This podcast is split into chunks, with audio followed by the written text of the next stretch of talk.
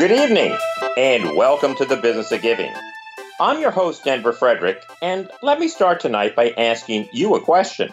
Do you have an estate plan? You might be surprised to learn that over 50% of baby boomers do not. But an organization called Free Will has greatly simplified the process. You can now do your will online and at no cost. And as our co founder and co CEO, Patrick Schmidt tells us, it is generating significant contributions for charitable organizations. Free Will, at its core, has raised about $700 million for charity over the last few years. Actually, most of that's in the last 12 months, so that's been really exciting. And what we've realized is that that planned giving, these gifts in a will or a trust, are just orders of magnitude larger than any other type of giving. And then you will hear from Jack Kosakowski, the president and CEO of Junior Achievement USA. Junior Achievement's purpose is to inspire and prepare young people to succeed in the global economy. And they do this in large part through volunteers. We have a quarter of a million uh, volunteers every year in the program. The vast majority of those are business people. But first, the Business of Giving News Digest for Sunday, August 4th. A treasure trove of historic photographs chronicling decades of African American life will be available to the public thanks to the Ford, MacArthur, and Mellon Foundations and the J. Paul Getty Trust. They teamed up to purchase the photographic archive of Johnson Publishing Company, publisher of Ebony and Jet magazines, for $30 million. Earth Overshoot Day marks the point at which we've collectively blown through the amount of food, timber, fiber, and carbon that the planet can renew or manage in a year. 20 years ago, Earth Overshoot Day fell on September 29th. This year, it fell on July 29th. The Ad Council, the leading public service announcement creator, is launching a consultancy to help nonprofits and companies create better initiatives. And finally, in the UK, only 10 to 12 percent of ultra high net worth individuals, those with a net worth of over $12 million, are engaged in philanthropy, according to new research. And that is the Business of Giving News Digest for this Sunday evening. I'll be back to speak with Patrick Schmidt of Free Will right after this. Before you give to charity, go to charitynavigator.org. Charity Navigator provides free ratings of thousands of America's largest charities, helping you get the most out of your charitable dollar. charitynavigator.org, your guide to intelligent giving. Most teachers spend more than $500 of their own money on school supplies each year. That's because too many classrooms lack books, microscopes, art supplies, and even pencils. At donorschoose.org, you can help students and teachers get the resources they need for a successful education.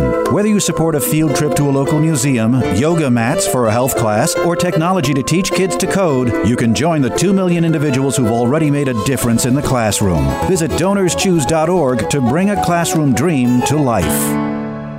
Well, my husband is a retired sergeant from the Air Force. Well, he was in the Army for 14 years and an MP. 23 million veterans. They're heroes who need our help. Well, I'm here because my daughter has had her third surgery for cancer. We've had some difficulties, so we're here quite some time. We're going on to three weeks. When our heroes' families need help, they turn to Fisher House. We learned about the Fisher House through the doctor, and we were so grateful because who has three weeks to be able to come and stay at a hotel? Fisher House is a safe, free place to stay for families of wounded warriors and veterans receiving treatment at VA and military medical centers. Fisher House is not only a home away from home, it was like family away from family. Thank you, Fisher House. Thank you, Fisher House. Helping military and veterans families. Fisher House at FisherHouse.org. Sometimes having family close by is a hero's best medicine.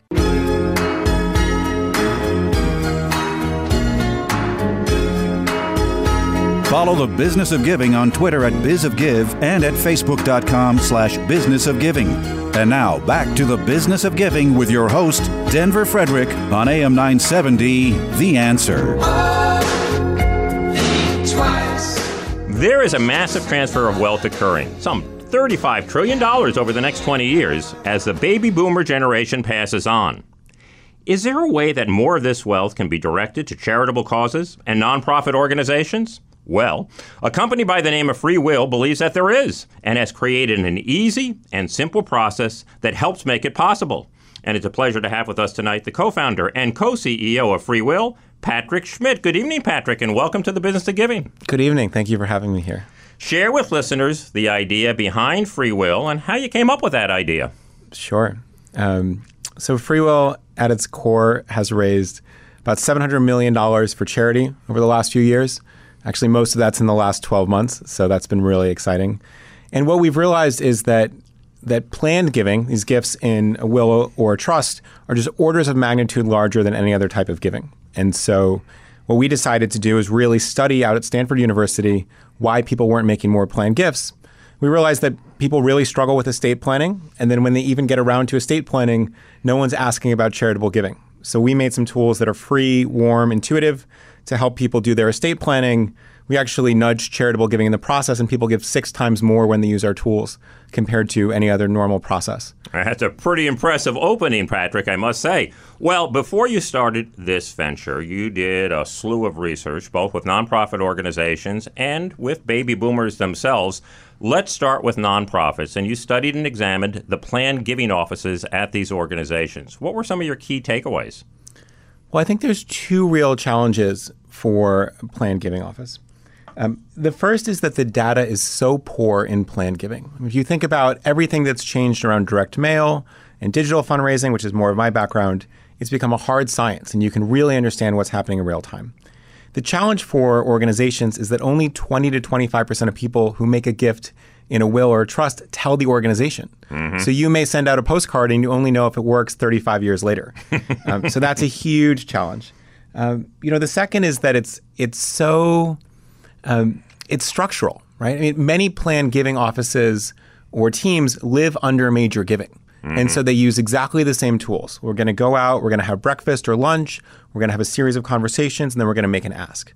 Now, it's not a terrible model, but it's wholly incomplete. And what we've seen is that the same people that are making $20 annual checks can leave $100,000 bequests, or sometimes it's people that have never made any gift at all who are really just savers are leaving massive bequests. And uh, most organizations just tend to ignore them. Part of that's based on organizational design. Yeah. So, what solutions would you recommend to these nonprofits to become more effective in their planned giving uh, department? So, I think one thing that we highly recommend is that every person who's in digital fundraising or marketing or annual fund needs to get trained up in planned giving and really understand it. I mean, a typical planned gift is three times someone's total lifetime charitable giving. Mm-hmm. And so if you're ignoring that, you know, frankly, you're not doing your job well enough. Um, the second piece is really investing in how do you make planned giving easier for folks? And then how do you do so in a way that's trackable so that you can really understand your audience and figure out what's working and what isn't? Has uh, uh, some of the changes in, in tax, uh, the recent tax reform, has that impacted plan giving in any way? The biggest shift is actually to the step before plan giving, mm-hmm. which is what, what are called qualified charitable distributions. These are gifts that are come out of your IRA. You're only eligible to do so if you're over 70 and a half this year. So it's roughly born before June 30th, 1949. Um, but for those folks, Denver, we were talking earlier about the big drop in the number of people that are itemizing deductions, and especially if you're not working. But that shift has gone from about 24% to about 9% mm hmm of people who itemize deductions. The magic of a qualified charitable distribution from your IRA is it actually just lowers your overall income instead of raising deductions. So it's perfectly tax efficient. And frankly, if you're over 70 and a half, this is the way you should be giving. Yeah, yeah. Uh, you also um, interviewed a lot of baby boomers. What mm-hmm. did you hear from them? Um, baby boomers hate nothing more than estate planning. Yeah. And they avoid it. I mean, it's scary, isn't it? It's terrifying. And people use the words like scary and complicated and expensive. They'll say things like, I'll do it next year, even mm-hmm. though I said that last year. More than half of boomers don't have an estate plan. It's also true that more than half of parents don't have an estate plan, both of which are huge problems. Yeah. And even those that do, they're usually typically out of date. Mm-hmm. Maybe you know the kids are no longer minors. They've moved states. They've gotten remarried. All of these things. I mean, estate plans should be updated at least every five years, if not more often. And you know, nobody's doing that. Yeah, well, I, I, also think they just don't want to face their own mortality. Oh, certainly. Yeah, it's death. You know, we don't want to use that word, but uh, it seems pretty immature not to. Right. It's. A, I mean, it's a core human aversion. People don't want to think about their own mortality, and people have dealt with this differently for thousands of years. Mm-hmm. Um, but it's really something you, you really want to do for your family and, and for the causes you love as well. Well, that's a good background. Uh, and therefore, what you've done, you've created this tool, this platform called Free Will. Tell us, Patrick, how does it work? What do you do when you go to the website? Uh, how complicated is it? And how long does it take? Great question. So we sought out to make something that was warm, intuitive, and free to really take all the barriers we just talked about around estate planning. And about 65,000 people have done their estate plans through FreeWill so far. These are people who are allocating their entire life savings for the most part. The way that FreeWill works is it's a website. You can think about it as TurboTax for estate planning. Mm-hmm. You can use it to make a will online the same way you would a LegalZoom or a Rocket Lawyer. It's becoming incredibly prevalent. Um, by some estimates, the majority of estate planning is happening online these days. You can also use it to get all of your affairs in order and then what we call document your wishes before taking it to a nearby attorney. And if you have a more complicated estate, that makes a lot of sense. If you have property overseas, if you have kids with different spouses, um, if, even if you just have a very large estate, that's a great avenue for you as well. Mm-hmm. Um, what does it cost? Uh, so it's totally free for individuals. And we actually ran some experiments early on at Stanford to say, uh, you know, what's the difference between charging $100, which seems like a fair value for a full estate plan, and charging zero, and 20 times more people will do it when it's free. um, you mentioned earlier that people who are doing it in this fashion are giving six times more to charity than they would otherwise. Why is that the case? Are there pathways? Are there prompts? What do you do to get that kind of result? Yeah. One of the most interesting findings in our Stanford research that was surprising to us is how rare it was for anyone to even be prompted to think about charitable giving during the estate planning process. That's incredible. It's true of Rocket Lawyer and LegalZoom. It's also true of most attorneys. Mm-hmm. There's so many things happening at this moment. Who gets the stamp collection? Who might be the guardians for children? You know, what song are playing is playing at the funeral. All these things are top of mind, and so so charitable giving goes out the window. When you can ask about it and use what's called social proof, which is, you know, Denver, many of your friends or many Americans do this. Would you like to consider it?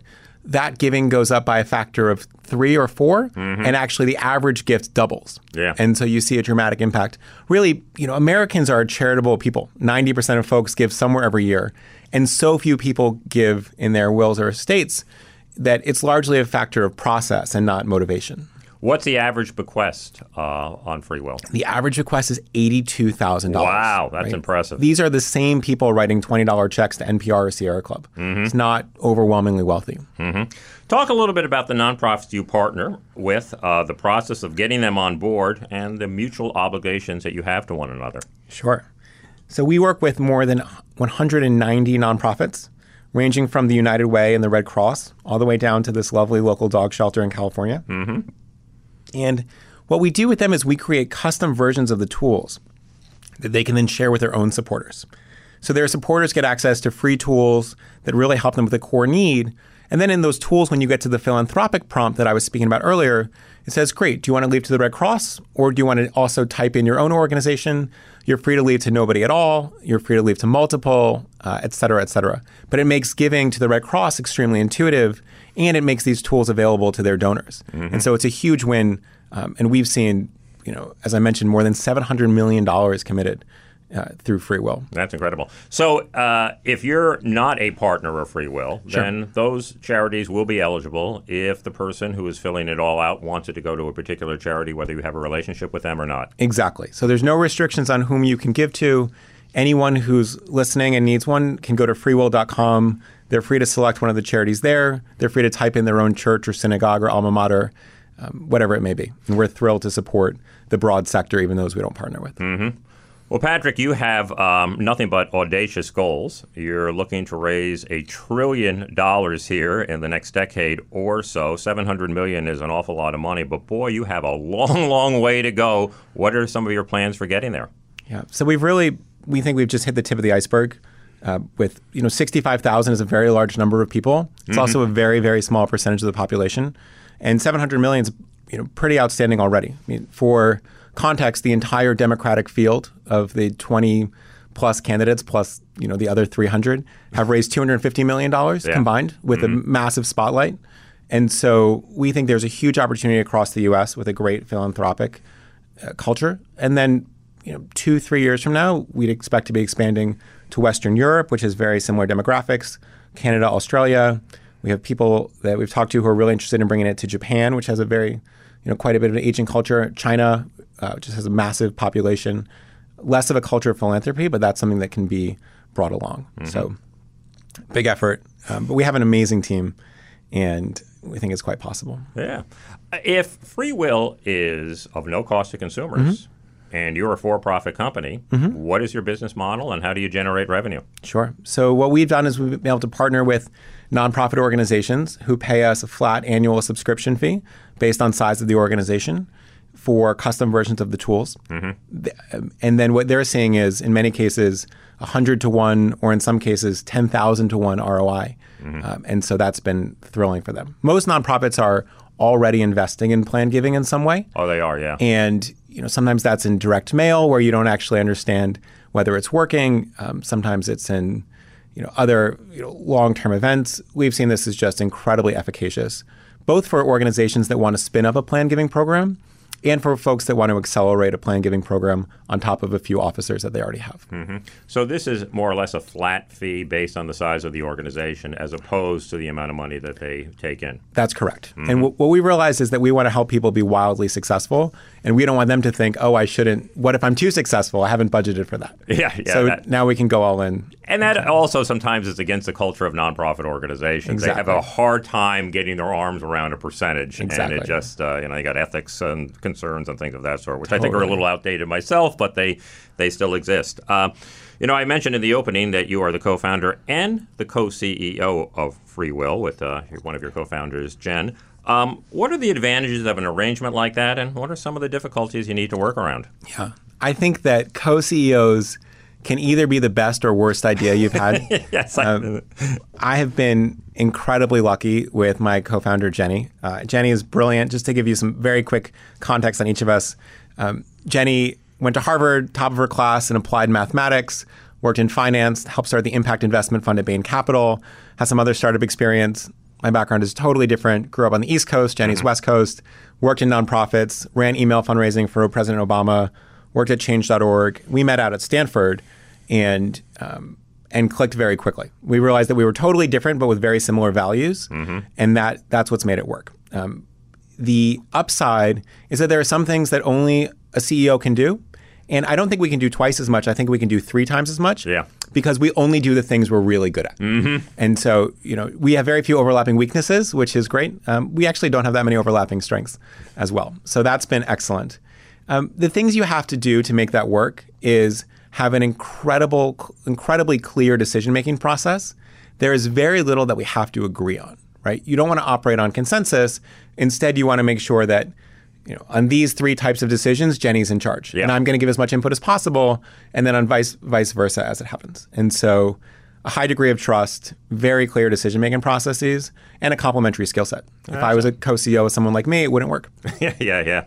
And also having that clear decision making process that will also give you speed. Speed. And things won't drag on and drag on and back and forth and, and things of that sort. You know, everybody talks about starting a business while they're at school. In your particular case, is when you were in business school at Stanford. It's always a very romantic notion, but sometimes it isn't all that romantic. What advice would you have for a young person, perhaps in college or in graduate school, thinking about starting uh, a business? Uh, what have you learned from that, and what would you like to pass on?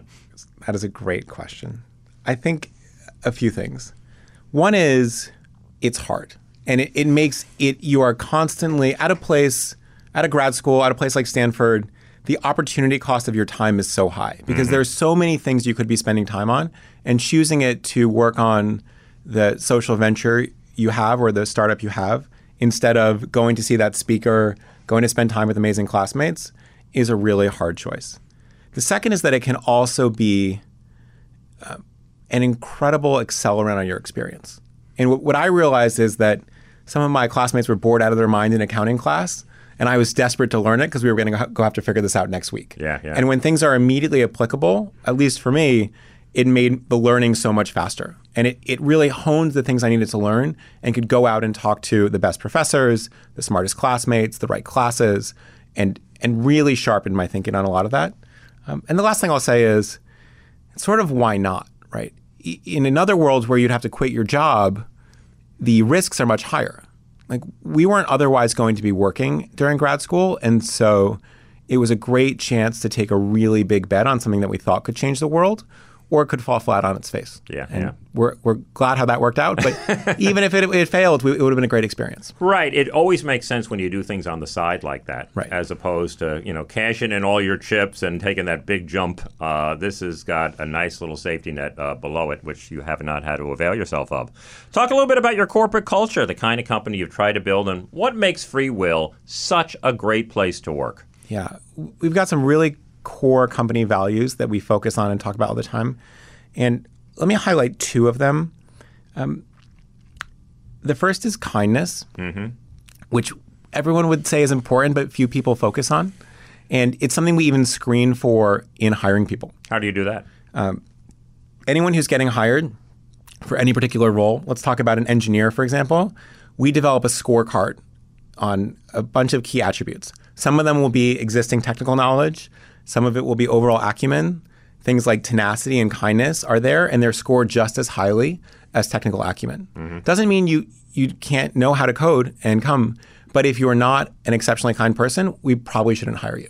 And we, we can you know ask questions about that, talk about how they view their past experience, whether they blame other people or take responsibility when things didn't go well, how they talk about people that aren't in the room. Um, all those things really emphasize it. And then I think Jenny and I try to treat each other with extreme kindness, and that flows down. We also try to treat our partners and our users and even competitors. Um, we don't have that many competitors, but when we do, we try to treat them exceptionally kind as well. Yeah. And then the second is focus, right? As you have a very smart team that's growing quickly, we try to only work on one, two, or three things at a time and do them exceptionally well, which means that we actively choose to be bad at things, and that's okay, right? Some some people don't feel comfortable being bad at some components of a business or an organization. And you have to be if you're willing to make focus a priority. Yeah, that's really interesting. I think on both counts, I think that uh, it's probably easier to teach someone to code than it is to teach someone to be kind. And one of the things I really like what you just said about focus, too, it's a good way to avoid burnout. Mm-hmm. It's organizations who try to focus on too many things at once that just absolutely wear out the team. But if you're really disciplined and strict about it, people will be fresh and energized as opposed to just feeling completely underwater all the time.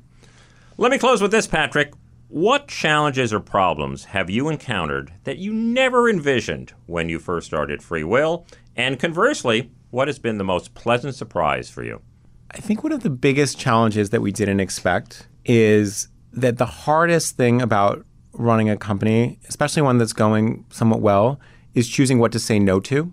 We recently went through an exercise where our partners have been generally thrilled with Free Will. Mm-hmm. And especially as we started rolling out some new tools around qualified charitable distributions, they said, Oh, great, what's next? We have this problem, this problem, this problem. We'd like you to solve them all for us. and we love to solve all their problems. And we had to go through a, a, really deep research process around whether or not to address donor advised funds or stock gifts next. Um, and then go tell people actually that we're doing nothing on donor advised funds for at least nine months, a year, maybe even two years, and really focus on helping stock giving as well. And so then having to go call people and say, thank you for asking for this thing and being willing to pay for it. We are not going to give it to you and we're not going to take your money for it. It was a really interesting challenge. Mm-hmm.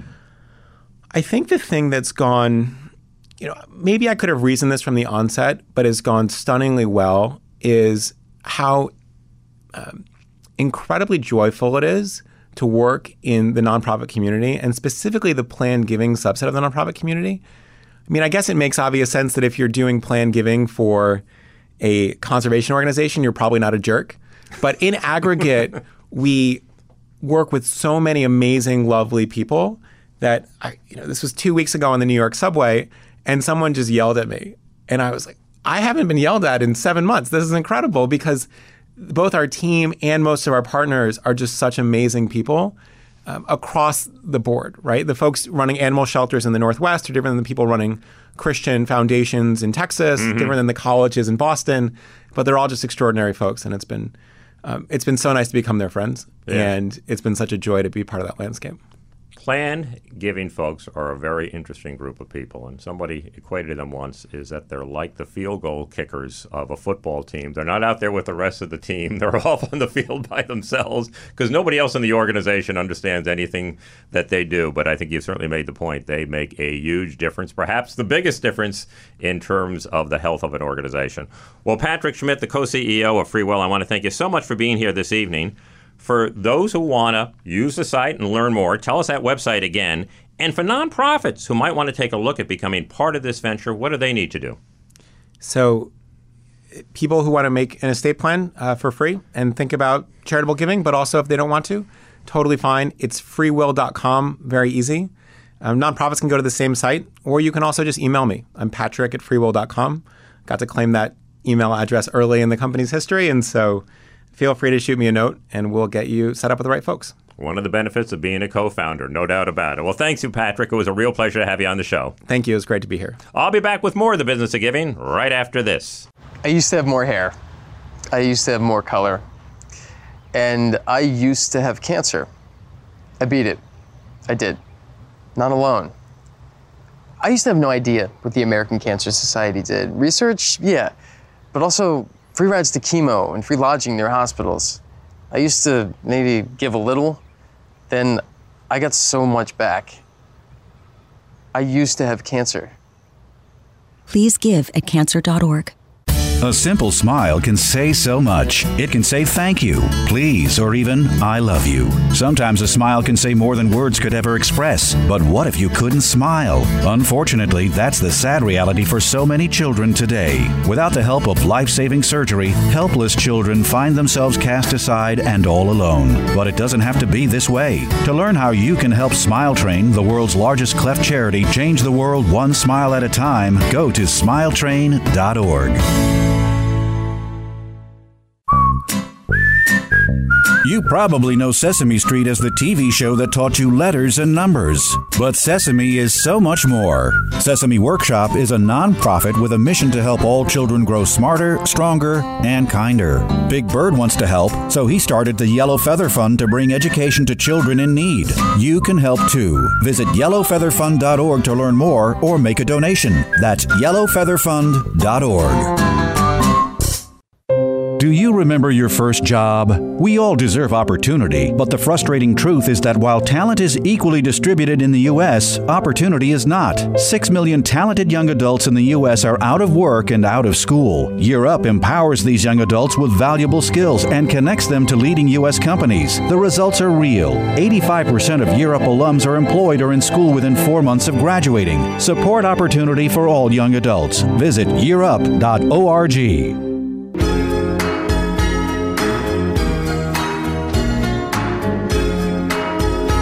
Follow the Business of Giving on Twitter at bizofgive and at facebook.com slash Business of Giving. And now back to the Business of Giving with your host, Denver Frederick, on AM 970, The Answer. It is quite an achievement for any organization, profit or nonprofit, to make it to its 100th birthday. But that is what Junior Achievement has done as 2019 marks its centennial anniversary. And here to discuss with us its past achievements, as well as its future vision and plans, is the president and CEO of Junior Achievement USA, Jack Kosakowski. Good evening, Jack, and welcome to the Business of Giving. Good evening. Thank you, Denver, for having me on. Well, congratulations on your centennial. Tell us a little bit about the founding of the organization way back in 1919 and a few of the milestones along the way. Sure. The organization uh, was really founded as the Industrial Revolution was taking place.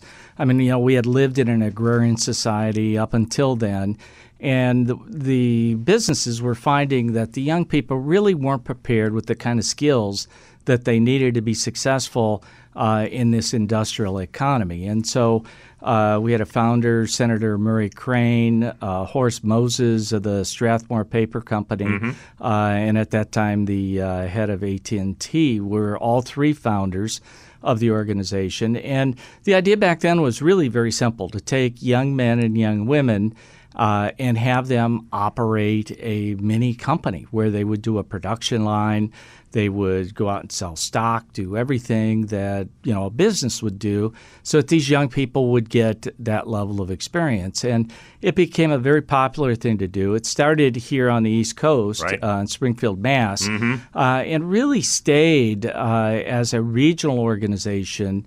Uh, through uh, World War II. In fact, you know, sometimes timing is everything. There was a huge announcement by a big business group, uh, I believe on December 1st, 1941 about expanding JA nationwide. And Hmm. of course, the war got in the way. Yeah, six days later. Yeah, six days later. So uh, after that, after World War II, uh, we started to do a nationwide expansion. And uh, took off very quickly. It was a very popular program. Of course, in those days, uh, it was an after-school program, involved high school students only, um, and and continued to grow. And really, that original company program that many listeners probably were a part of was the only program that Junior Achievement operated uh, up until about the mid 1970s. Uh, and at that point, a couple things uh, started to happen. Uh, we started to see that, you know, number one, uh, the skills that employers were looking for in young people uh, started to change. We were kind of merging into a service economy. Uh, the the other piece uh, is even though we had been around since 1919 up until 1974, probably the maximum number of kids we were reaching nationwide was under 300,000. So to really make a movement, you needed more than that. We didn't know how many more, uh, and we need to reach them in different ways. Because uh, another key was we started to see that the attitudes uh, that our supporters were looking to change in young people were being formed way before they got into high school.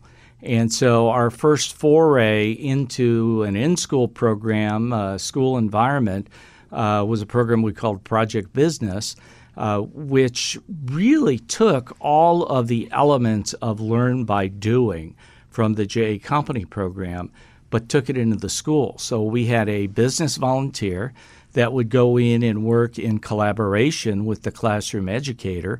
Uh, this at the time was an eighth grade program. Uh, and teaching kids very basic fundamental economic concepts. And it proved so popular that teachers at the younger grades uh, were asking for more, and teachers at the higher grades. So uh, around the 19 uh, beginning of the 1980s, we became a full K-12 curriculum. And over the years, what started to happen is that after school program dwindled a little bit. A couple of reasons. One is it's it's more costly than the in-school approach Yep. because you had to maintain facilities. Uh, but the the other piece of it is the demand from the schools was so high for what we were doing uh, that we were able to get those business people into the classroom. And what we found was uh, multiple benefits from that. You know, you were able to provide a sequential learning approach uh, to the students, kindergarten through 12th grade. Uh, the partnership of the business executive and the teacher proved to be more valuable than we could have ever imagined. That you know, a lot of our educators are asked to do so much in the classroom, and you know that continues today. But unfortunately, they just didn't have that business expertise that they could share. So a lot of the professional educators would tell us that you know they learned as much in the program uh, uh, as the kids did, and Yeah. so you know through the 80s and 90s, uh, those programs continued. Uh, and then uh, we started to get exposed to go back to more of a site-based experiential uh, program, and probably in 30 of our markets right now, we uh, have facilities called capstone facilities where we operate either our JA Finance Park program or a J BizTown program. And in these programs, for example, in J Finance Park, the students take a financial literacy course uh, in school, but then they come to this J facility, which is very Disney esque. I mean, it has uh, brands that they see on the street, different banks, different uh, home goods stores, and things. So the students go into this facility with a life situation card. And it may say that you're 25 years old, an unmarried mother of two, uh, and you need to go through this little mall like experience and do your budget for a year. And uh, so they know how much money they're making, so they have to, you know, limited choices, uh, basic economics. Yeah, real Uh, world. It's real world stuff. Mhm. And because you're using real brands, real experiences, it that experiential learning takes place. This becomes an emotional experience. I've seen young people that have gone through this program And at the end, they may be sitting there with tears. Yeah, yeah. And naturally, I, I yeah. get a little concerned, but Mhm. then I find out they realize what their parents had to go through to raise them. You know, as part of all this growth, you became an international organization as well. How many countries are you in, and how many young people are you serving currently? Uh, currently, uh, globally, we're approaching 11 million young people. Uh, about 4.8 million of those are in the United States. Uh, we're in six regions around the world, and I had the good fortune of serving for about four years as chief operating officer for our global entity. So, uh, you know, I did a lot of work in China, a lot of work in the former Soviet Union, in the Middle East. And the thing that struck me uh, as I had those experiences was how much more value the education system puts on what junior achievement does outside of the United States than they do in the United States. Hmm. Uh, you know, for example, Queen Rania of Jordan was our ambassador, and she could get me into nearly any Ministry of Education. And what you saw through these educators is that they knew they're graduating all these kids, and if they didn't have jobs, you know, entrepreneurship, when they graduated, they're going to spend their time doing something else. Yeah. And so it was a very real need for them. hmm Who have been uh, some of the notable alums who have been part of Junior Achievement at one time lives Probably or the, another? uh, that's a great question. One of the most notable is Mark Cuban, uh, who is you know a household name now. Yes, but, he is. Uh, Mark was uh, in the program, Pittsburgh, Pennsylvania, and uh, he's made note through several blogs that he learned more about business and junior achievement than anything else he's done in his lifetime. Uh, Donna Shalala, former what Secretary of Health Education, and the president of the University of Miami, as well. Yeah, uh, Mhm. went through junior achievement uh, in Cleveland, Ohio. Mhm. Uh, listeners who are fans of the band Kiss. Uh, Gene Simmons, I guess. Yeah, the that'd be it. Right. Yeah, and Very Ge- good. Gene is a New Yorker, Uh-huh. and uh, he credits all of his business acumen to Junior Achievement. In fact, he he wrote a book, uh, Me Incorporated, and there's an entire chapter on Junior Achievement. Oh, that's great. So it goes the whole gamut. We have doctors. Uh, we, you know, sometimes people think, okay, you're in the business of turning out little business people. That's not the case at all. We want to make sure that our, the young people that go through our programs have the experience and knowledge to choose the direction that they want to move in. Yeah, I think uh, another example would be Dan Rather. Dan Rather is another great example Mhm, of mhm. that. So, talk a little bit about those skills. What are some of them that somebody who goes through junior achievement will pick up, and how do they complement what they would ordinarily learn in school? It's a good question. Now, clearly, we provide the business um, knowledge and acumen, so to speak, in terms of how to do it. But we're firm believers in the, you know, quote unquote soft skills. Now they're called 21st century skills of teamwork, collaboration, getting along with people.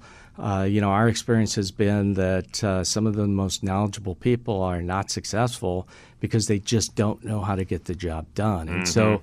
in the junior achievement experience, and you know, it starts all the way down in kindergarten and goes all the way through high school. Uh, all these young people have to work with their peers and come up with solutions to complex problems. So it's it's that information, and some of it I think is just pure knowledge. You know, uh, young people grow up not knowing much about business. In fact, uh, it goes through cycles. I mean, I w- was in Jay in the early 70s, and business was a dirty word.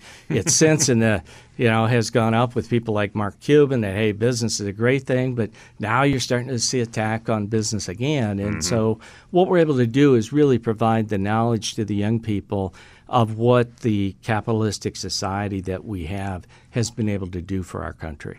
Are your programs predominantly or all in school, or do you still have some that are after school? What's the split of that? We do have both in school and out of school, but I would say probably 95% of the programs are still in, in school. Mhm. Yes. Well, you mentioned a moment ago about volunteers. And from what I've always understood, if there was really a backbone to the organization, it was your volunteer base. Tell us a little bit about who these people are, how you recruit them, and specifically what they do. Okay. Uh, we have a quarter of a million uh, volunteers every year in the program. The vast majority of those are business people. We do have some PTAs and PTOs, but even then, they tend to be parents who are business people mm-hmm. uh, that come into the classroom. We provide the curriculum and a very hands on approach to teaching a topic. So the volunteers don't come in and lecture, they sort of work with the students on various projects that get more complex as a student uh, goes through school. Um, I believe they are truly the secret sauce of what we do. I can believe it. Uh, in fact, I'll give you an interesting story. I love uh, one. A personal story. I uh, first got involved in JA as a student, uh, as a sophomore in Toledo, Ohio uh, joined a company that was sponsored by the DeVilbiss Company. I joined for all the wrong reasons. There was this cute blonde sitting in front of me, and I thought this would be a great opportunity. Sounds like a good reason. so I go to Jay the first session, and uh, there was a gentleman. He was uh, actually, I've just recently found out, an engineer for the DeVilbiss Company who saw something in me that teachers hadn't seen, coaches hadn't seen uh, took a real interest and got me involved. And at that stage, I was the kind of kid who was an okay student, terrible athlete, terrible music. But Mr. Gimple saw something in me that other people didn't see. And, uh, you know, I never got the girl, but I certainly, uh, through that inspiration, and the funny thing is, I just finished 45 years professionally with the organization and my associates tracked down Mr. Gimple. Oh, that's great. Uh, and uh, he was amazed at the impact uh, that he had. So, if any listeners think that one person can't change somebody's life, they're wrong. Mm-hmm. Mr. Gimple was that guy for me. You know how important it is to, to measure the impact of uh, programs that an organization has, and impact sometimes can be difficult to to, to weigh. But tell us a little bit about that and, and what kind of uh, successes have you had in terms of uh, the outcomes of the JA programs. Yeah, we've invested as an organization probably more than most youth organizations in terms of metrics of success mm-hmm. because the majority, vast majority of our money comes from the business sector and they demand to know what kind of results are we getting. Right. And so uh, we do the standard pre and post tests, which you know we see there's tremendous uh, learning that takes place. Of course, the holy grail in any organization like ours is a longitudinal study, uh, which are very expensive, very difficult, and because we're in schools, it gets hard to get the kind of data. But we're starting to launch those. The uh, we've done alumni retrospective studies, uh, and it's sort of interesting. Uh, twenty percent of the kids, so one in five J alumni, end up in the same career as the volunteer they had in the J program. That is interesting. Yeah. So so I mean I, that tells you volumes. And you know when we talk to engineering groups and are saying we need more female engineers, how do we do that? We've got to get those role models out in front of the kids because they're not exposed to that. They mm-hmm. don't even realize that that's a, a potential uh, career opportunity. We find out that J alums are making 20% more uh, in their jobs. They've reported a higher level of happiness with their career than other folks. So uh, those are are sort of a retrospective, but we are getting more and more into uh, the longitudinal and and those direct studies. Mm-hmm. In terms of studies, you do surveys on a periodic basis. One you have recently completed has been on disconnected youth, and those would be young people between 16 and 24 who are not working or enrolled in school. How big a group is that, and what trends are you seeing? Yeah, uh, as part of our uh, centennial year, we uh, partnered with the Population Reference uh, Bureau, uh, and we pulled data from nearly uh, five decades. of census data. Mm-hmm. And so, to give you a, a, a sense of it, in 1970, 23% of females were disconnected. And that is not involved in work, not involved in school, mm-hmm. kind of just not doing anything. By 2017, the most recent year that we had data for, only 11% were disconnected. That's so impressive. clearly, yeah. there has been an impact, not just by junior achievement, but everyone else. Society. The society that mm-hmm. is is working uh, on those students. Now, on the males, uh, probably not so good. In uh, 1970, 9% of the males were considered disconnected. Uh, by 2017, it actually rose slightly to about 12%. percent Mm-hmm. And there's a lot of reasons uh, for that. You know, you can go back to the Vietnam War. Uh, and I, people were people my age were going to school just so they didn't go into the military. I do recall. Yeah, and uh, then beyond that, I, I think the good news is for uh, the disconnection rate for blacks and Hispanic youth uh, have fallen considerably over that period of time, from 23 to 18 percent for black youth, and 23 to 13 percent uh, for Hispanics. So I think the work of organizations like Junior Achievement is definitely having an impact. Uh, and, and part of the reason we do these studies is really to be a knowledge base for folks that you know are interested in this space. Oh yeah, yeah. Well, that's really in your sweet spot. You're dealing with these these young people, and uh, it's good to know that you can put it on a macro level and really have some kind of a perspective of all the work that is going on. You know, you mentioned female engineers a moment ago, but a recent survey by JA indicated that teen girls' interest in STEM careers has declined slightly, and that's quite a surprise with so much emphasis being placed on that topic. What were some of the reasons for that decline? Well, of course, you never really know, but uh, we, uh, when you look at the data and you look at the young people involved, most of what's being done in STEM education is uh, got a builder's uh, sort of philosophy around it, uh, talking about, you know, the, the robotics, building robots, uh, the, writing code for computer programs and things like that. And so in the survey, what we did see is that the young women are more interested in science from a standpoint of how can they help people. Yeah. And so Purpose-driven. Purpose driven, Mhm. exactly. And so while we don't often think of nursing and medical as a STEM career, it clearly is built around science.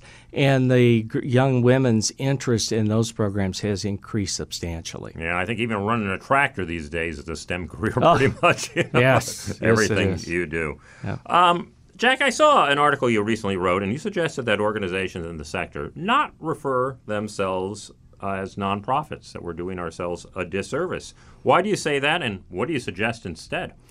It's a great question. Uh, revelation, and of course, I've been in this career a long time, Mhm. and we were working with some consultants on fundraising, and you know they started to point out to us uh, that we are the only sector of the economy that refers to themselves by what they're not, as opposed to what they are. Yeah. And uh, you know, let's face it, nonprofit is only a tax status. Mhm. If uh, we don't make a difference, if we don't make an impact, we're not going to exist. And so we really refer to ourselves now as a for impact organization. The entire reason we exist is to prepare young people to succeed in a global economy. We do that through financial literacy, workforce readiness, and entrepreneurship education. So our entire focus now is uh, on impact. When we talk to donors, it's about impact. We talk to volunteers, it's about impact because that is why we exist. Yeah. Well, whether you refer to yourself as a nonprofit or for impact, what you need is money to finance the organization and pay the bills. Tell us about your business model and who some of your key supporters are. Sure. Uh, we raise in the United States about a hundred and- collectively about 185 million dollars a year. The vast majority of that is corporate dollars, and so we are kind of the antithesis of the typical uh, nonprofit or social service agency that's getting uh, money from individuals. Uh, and so a lot of the companies, and it goes, goes back to our, our beginning. Yeah. The whole reason we were started is to help prepare kids for the world of work. Mm-hmm. And so it, it only goes to serve that companies like Citi that are interested in youth being financially literate and successful, uh, huge supporters. Go the financial services sector in general, uh, big supporters of junior achievement. Uh, the manufacturing sector is huge. We're we're struggling a little bit in what I would call new economy businesses. Uh, you know, out on the, the West Coast, and and part of it is I think people still view junior achievement as an old economy organization.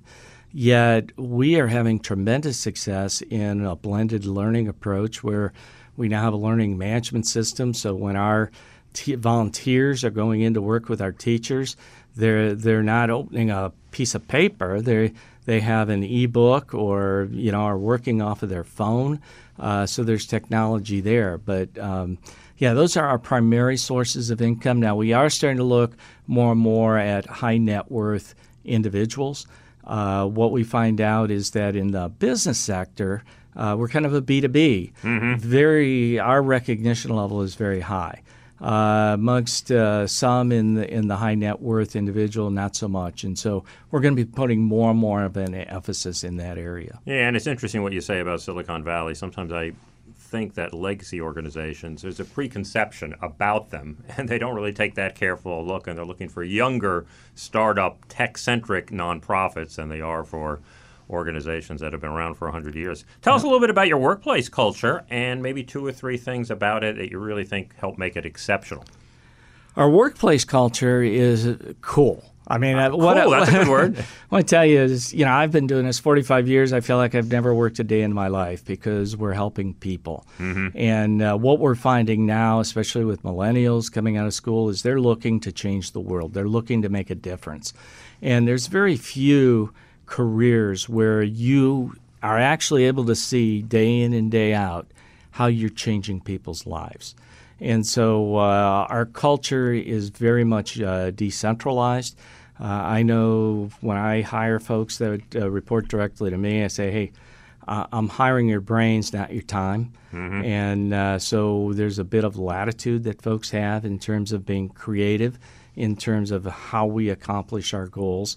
Uh, the young people that uh, we're recruiting both at the national level and at our area level have an opportunity for remote uh, working, which, as you know, is becoming more and more popular, especially in markets like here in New York City. And so uh, I think it's a very collaborative culture. We use a corny term. Uh, people think it's corny, but we don't. Uh, we really see it as a J family. Mm-hmm. That uh, despite the fact we have these 107 markets across the country that kind of compete with each other to be the best of the best, yeah. the level of sharing that takes place in the organization is amazing. Mm-hmm. So if something is invented here in New York, uh, they're more than happy to share it with their peers around the country. Yeah, I've, I've done a lot of work on uh, nonprofit cultures, and family is the word uh, that comes up in all the very best of them. So we mentioned earlier, it is your centennial. Uh, does the campaign have a theme, and are there any activities uh, around it? Well, Denver, it's interesting. When we started preparing for our centennial about three years in, and when we talked to other organizations that had gone through this, both for profit and not for profit, uh, what we found is uh, a unanimous number one, don't try to do too much. Mm-hmm. And number two, nobody cares that it's your birthday. and so, uh, what we decided to do with some really good uh, marketing help is to, to reference the past. You know, the fact we've been around 100 years is pretty impressive. Uh, but we feel that that 100 years has really set us up to be more successful in the future. So the theme we've used is 100 years, 100% ready. I think. And uh, mm-hmm. we've, been, we've been promoting that theme throughout.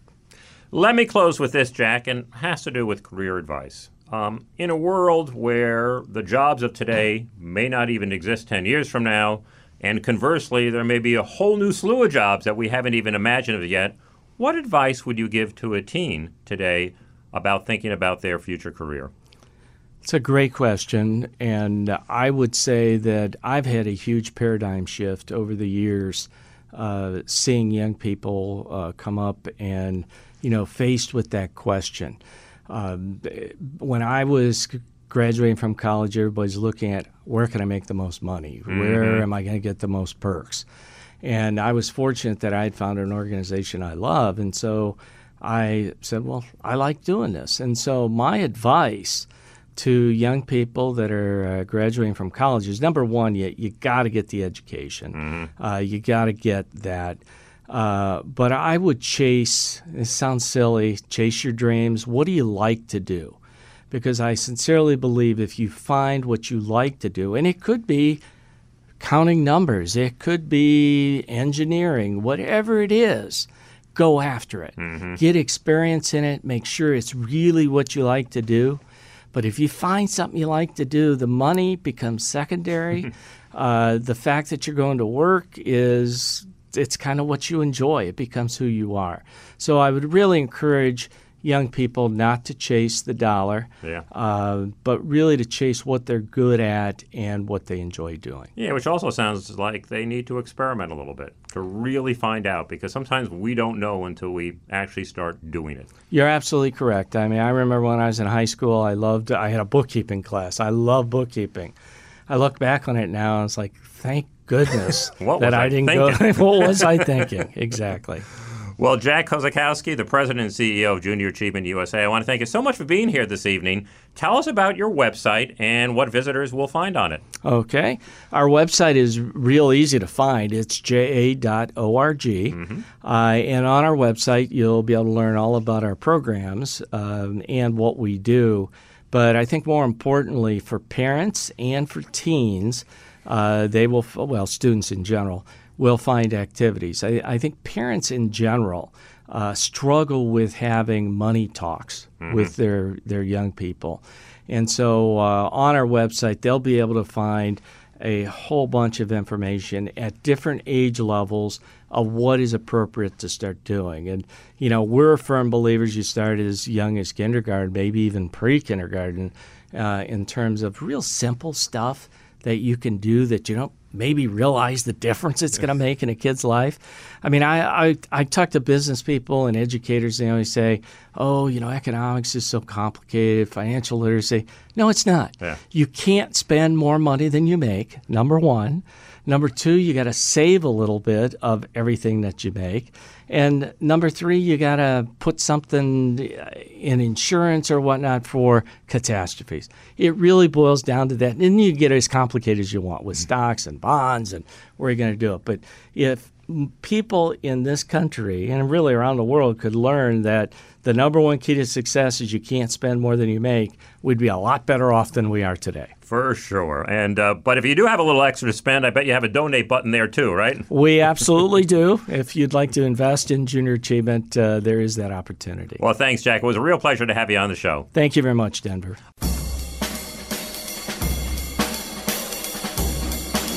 It's time for Take Five, a recurring feature of the business of giving with five or so quick questions posed to the leaders of the world of philanthropy, business, and social enterprise.